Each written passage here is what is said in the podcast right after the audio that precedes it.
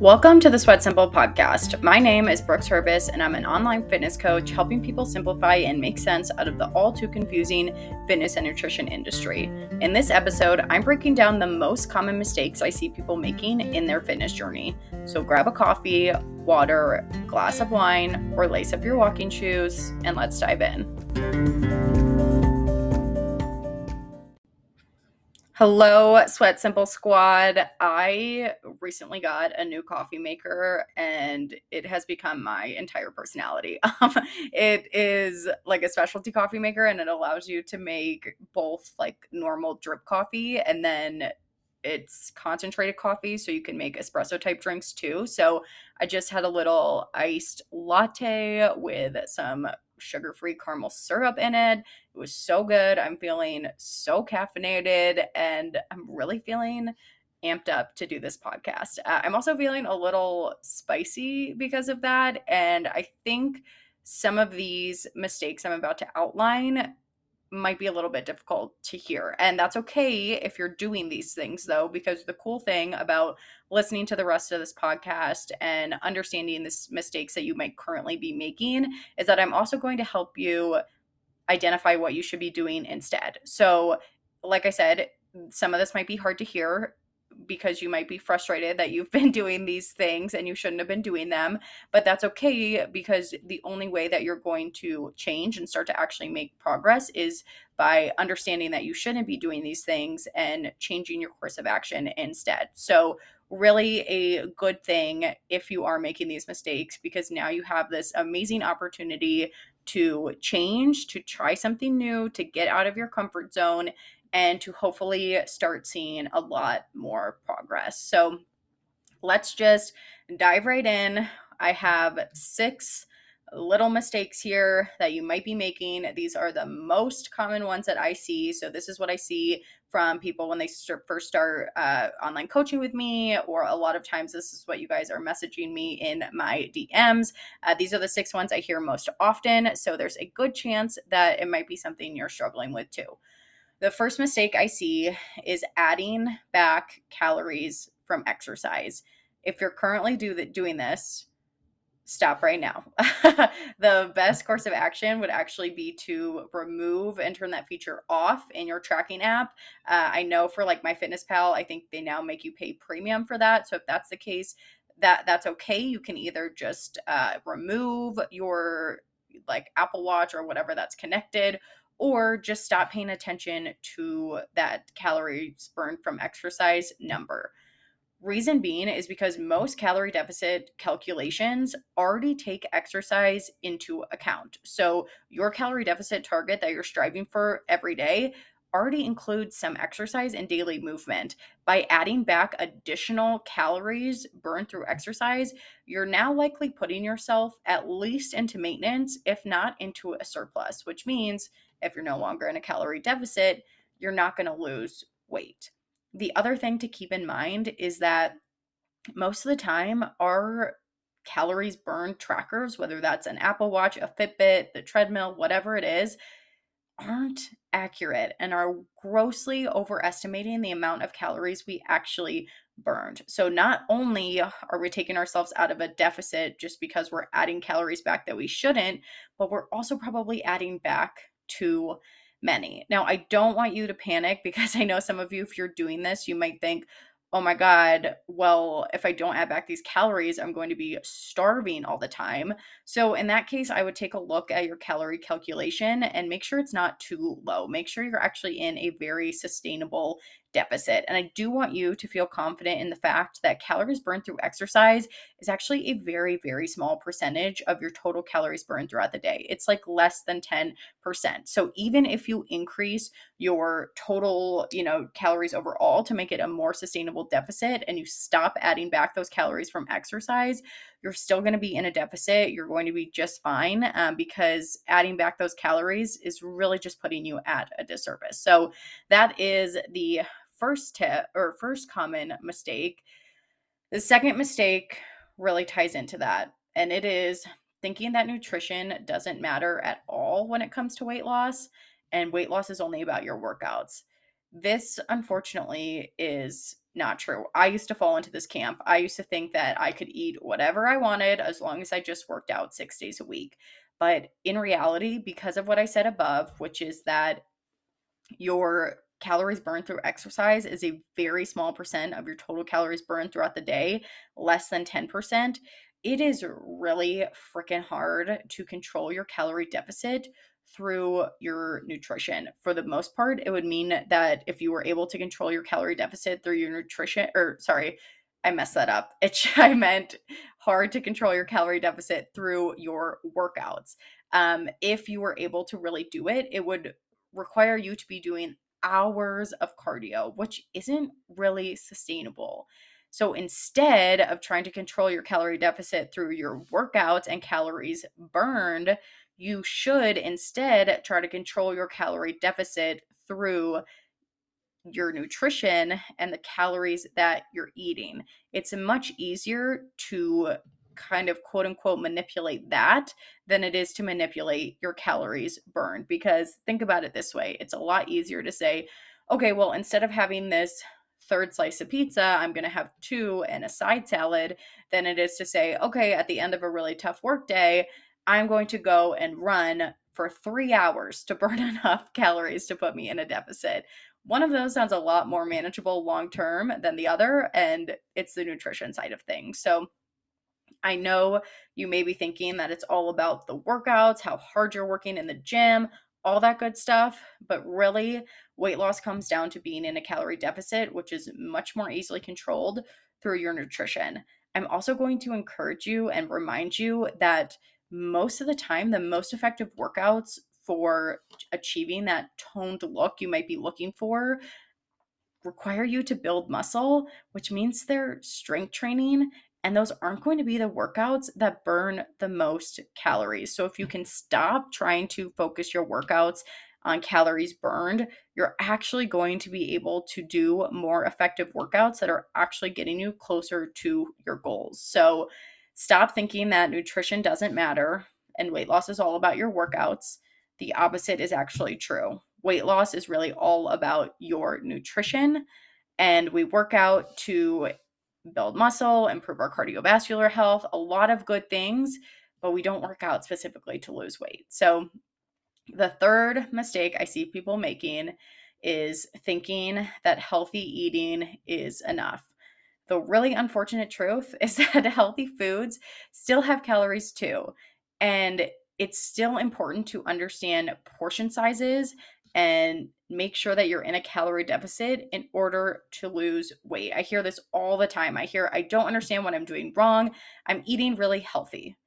Well, first of all, healthy eating really means something different to everyone. To some people, that means eating nothing but chicken breast and broccoli. And to other people, that means eating acai bowls and avocado toast and all those things that are labeled with marketing as quote unquote healthy. And I'm not saying those things aren't healthy, but I am saying that those things actually tend to have a lot of calories and that calories do matter and unless you're controlling your portion size and unless you're in a calorie deficit, you won't lose weight no matter how healthy the food is. So I'm not telling you to stop eating things like acai bowls and avocado toast. I freaking love avocado toast.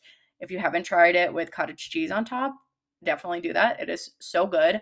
Little everything but the bagel on top too. Um, and I like to add an egg. But anyways, if you're, it, you still need to understand portion sizes of those foods. So, absolutely eat them. Just learn to eat them in moderation. So, just eating quote unquote healthy isn't enough. You still really need to understand energy balance. You still need to be eating less than your body is burning throughout the day. And you still need to have an eye on portion sizes if weight loss is your goal. If just overall health is your goal, awesome. Doesn't matter. Don't have to be in a calorie deficit.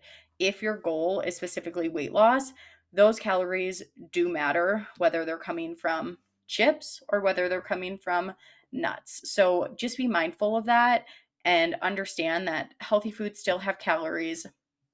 A lot of the times they do have less calories than you know, like more nutrient dense foods like chicken breast and the broccoli are going to have less calories than something like two slices of pizza. but it's still important to understand the calorie makeup of them so you can really start to understand portion sizes. The fourth mistake I see people making, and that goes along with everything we are just talking about, is eyeballing your food and not being actively engaged in calorie counting. Uh, there's a pretty big difference between counting calories and actually accurately counting calories.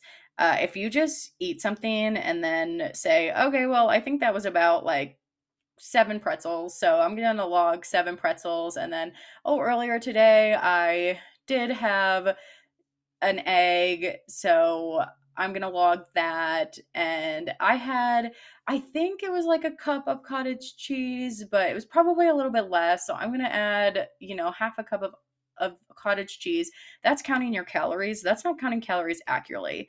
And that is going to feel like a lot of work without actually getting you the results that you want. So instead, it's really important that you're taking an active interest in counting your food so that it's actually worth it. So, what I recommend is trying to weigh as much as you can in grams. This will feel like a lot at first, but I promise it gets a lot easier and it's really not. Um, but weighing your food in grams is going to make your portion sizes a lot more accurate. And the reason I like weighing your food as opposed to using something like cups and tablespoons is because at the end of the day, your cup can be filled to different amounts. So, like one cup of sweet potatoes could be 150 calories or it could be 300 calories and that 150 calorie difference difference can add up over the course of a lot of foods throughout the day but 100 grams of sweet potatoes is always going to be 85 calories because 100 grams does not change. You can't have more or less like you can in a cup. So that is why I really like weighing in grams. It helps you be a lot more precise with your serving size, which is going to allow you to be most accurate with calorie counting. The other thing you need to make sure you're not doing is make sure you're not forgetting about those licks, bites, and tastes that you're taking throughout the day. You know, that like extra handful of chips you have before you start cooking dinner, or that like chicken nugget that you grab off your kid's plate, or that like you know, when you pour your wine and you measure it out and then you say, oh, just a little bit more, those do have calories, even though it feels like they don't and they do all add up. So if you're not seeing the progress you want, if you're not seeing the results that you want, I want you to get really serious and honest with yourself about how accurately you're actually tracking and make the commitment to one, weigh as much as you possibly can in grams, and two, make sure you're actually tracking everything you're eating and drinking throughout the day. Now, I do want to give the caveat like, don't be obsessive about this. Do not be a crazy person. Like, please do not bring your food scale to a restaurant or to a friend's house. It is okay if you have some meals that aren't tracked absolutely perfectly. Remember, you're only striving for 80% consistency, so there is some flexibility here.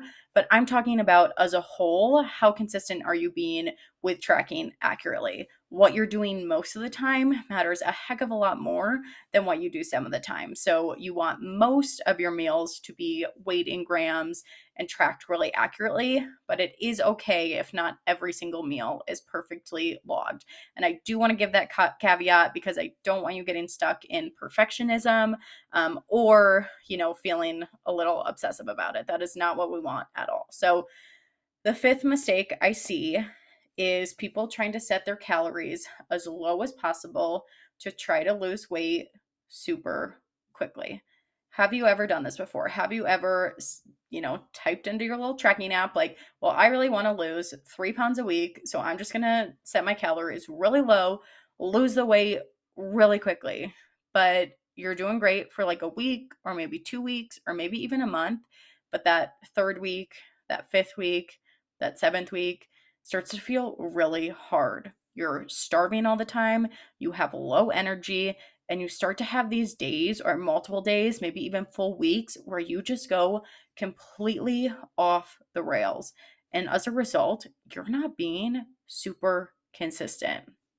I know it's tempting to think that faster weight loss is better, but in reality, slower weight loss is going to get you more long term results because you're going to be able to adhere to this higher calorie number for a lot longer. You'll end up being more consistent over a longer period of time.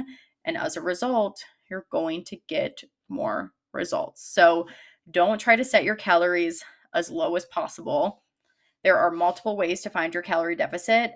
I personally like the calculator that's on my website. Uh, if you don't know how to find that, shoot me a DM on Instagram. I'll send it over to you. That's going to be a pretty sustainable calorie deficit target for you.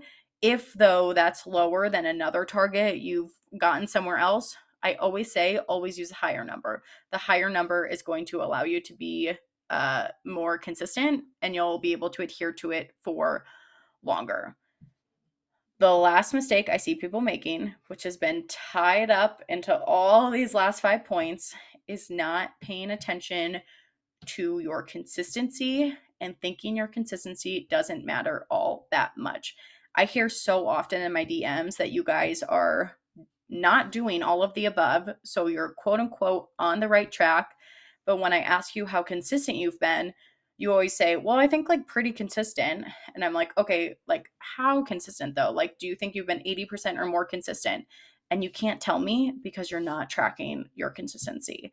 I'm here to tell you it does not matter if you have the most perfect calorie number, if you are following the queen of all workout programs. If you are not consistently taking action, you are not going to see results. Over the course of a month, you need to be 80% consistent or more.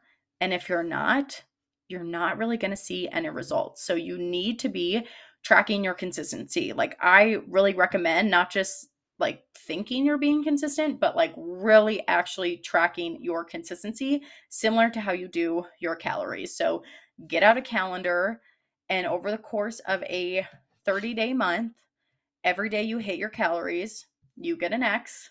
Every day you don't, leave it blank. At the end of that 30 day month, you should only have six blank days. That means that you've been 80% or more consistent. If you're not tracking this, if you don't know how many days a month you're hitting your calories, it's going to be really hard to tell what the issue is and why you might not be seeing weight loss progress.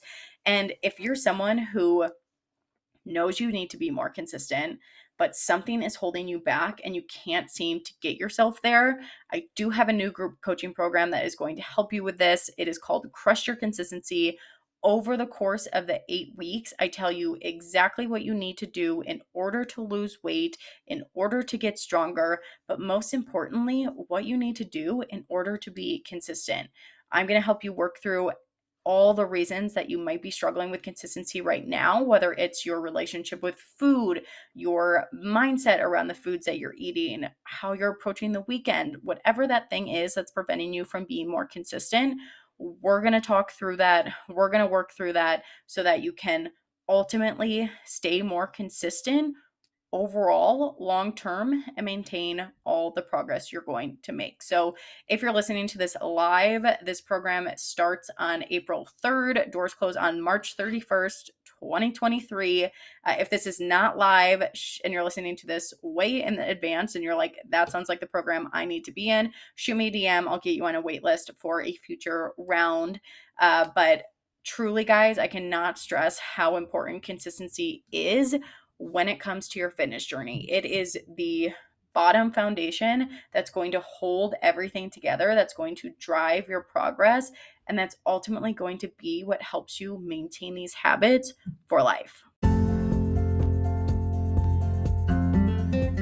that wraps it up for this episode of the Sweat Simple podcast. If this was helpful, I would love to hear from you guys. If you have any other questions, I'd love to help answer them. Shoot me a DM so we can chat through what's going on. But just in general, thank you guys so much for listening, and I hope you have a great rest of your week.